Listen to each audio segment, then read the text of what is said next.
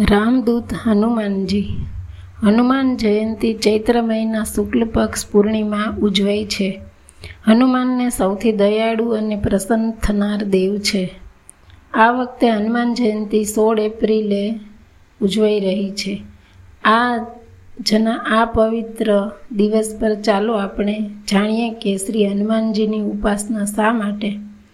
વર્તમાન કઠિન કલિકાળમાં શ્રી હનુમાનજીની ભક્તિ આવશ્યક છે. હનુમાનજી આજના બાળકો, યુવાનો અને વૃદ્ધો સુધીના દરેક મનુષ્યો માટે પ્રેરક રહ્યા છે. હનુમાનજી બાળપણથી જ સાહસિક હતા. જેમના ગુરુ સૂર્યનારાયણ સ્વયં હતા. સૂર્યનારાયણે હનુમાનજીને કહ્યું હતું કે, શિક્ષા માટે ગુરુની સામે રહીને પ્રાપ્ત કરી શકાય તો એ ઊંધા પગે ચાલીને શિક્ષા ગ્રહણ કરી હતી. તેમ સૂર્યનારાયણ પૃથ્વી પૃથ્વીના પર, પૃથ્વી પરના દરેક જીવોના ભરણ પોષણ માટે દરેકને રથ પર સવાર થઈને ઊર્જા પ્રદાન કરે છે, જેનાથી એનો રથ ક્યાંય ઊભો ના રહી શકે. તો આટલી કઠિનતામાં પણ અડગ મનોબળ એ હનુમાનજીને ઉત્તમ ગુરુ પ્રદાન કર્યા. ત્યારે જ કહેવાય છે કે વિદ્યાવાન ગુણી હતી ચાતુર, રામકાજ કરી બેકો આત. યુવાનોમાં, યુવાનીમાં મિત્ર ધર્મ પણ નિભાવ્યો. જેમાં બાલીના ત્રાસમાંથી અંગદને મુક્ત કરી યોગ્ય દિશા આપી મિત્ર, માત્ર એ નથી હોતા કે જે મોજ શોખ માટે સાથે હોય. સાચો મિત્ર એ હોય છે જે યોગ્ય અને અયોગ્યનું જ્ઞાન કરાવે. શ્રી રામનો પરિચય અંગદને હનુમાનજીએ એ જ કરાવ્યો. સાથે સાથે એ પણ સાબિત કર્યું કે જો ઈશ્વરીય કૃપાથી તમારી પાસે બળ અને બુદ્ધિ છે, તો એનો યોગ્ય ઉકેલ કઈ રીતે કરી શકાય? આજના યુવાનોમાં નાની ઉંમરમાં ઘણી શક્તિઓ હોવા છતાં, એનો મોટા ભાગનો ઉપયોગ આધુનિક ઉપકરણોના ખોટા ઉપયોગથી અથવા વધારે પડતા ઉપયોગ માટે થાય છે.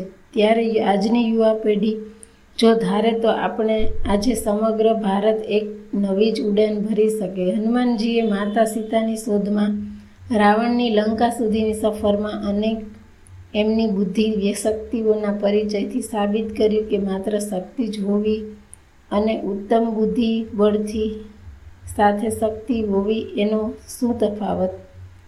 ત્યારે તો કહેવાય છે કે મહાવીર, વિક્રમ, બજરંગી, કુમતી, નિવાર સુમતી કે સંગી. આ સાથે ઈશ્વર ઉપરની અડગ શ્રદ્ધાથી હનુમાનજી ચારસો ગામનો દરિયો પાર કરીને માતા સીતા સુધી પહોંચે છે.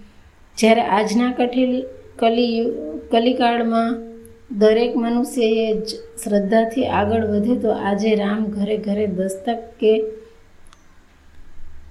કેમ કે જેના હૃદયમાં હનુમાનજી છે, ત્યાં રામને આવવું જ પડે અને હનુમાનજી એટલે સાહસ, બુદ્ધિ અને શ્રદ્ધાનો સમન્વય.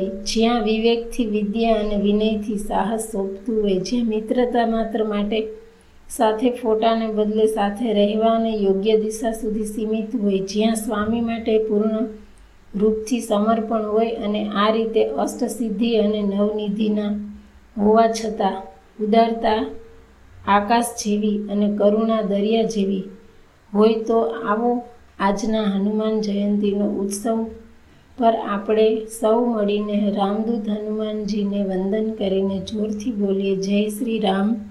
જય હનુમાન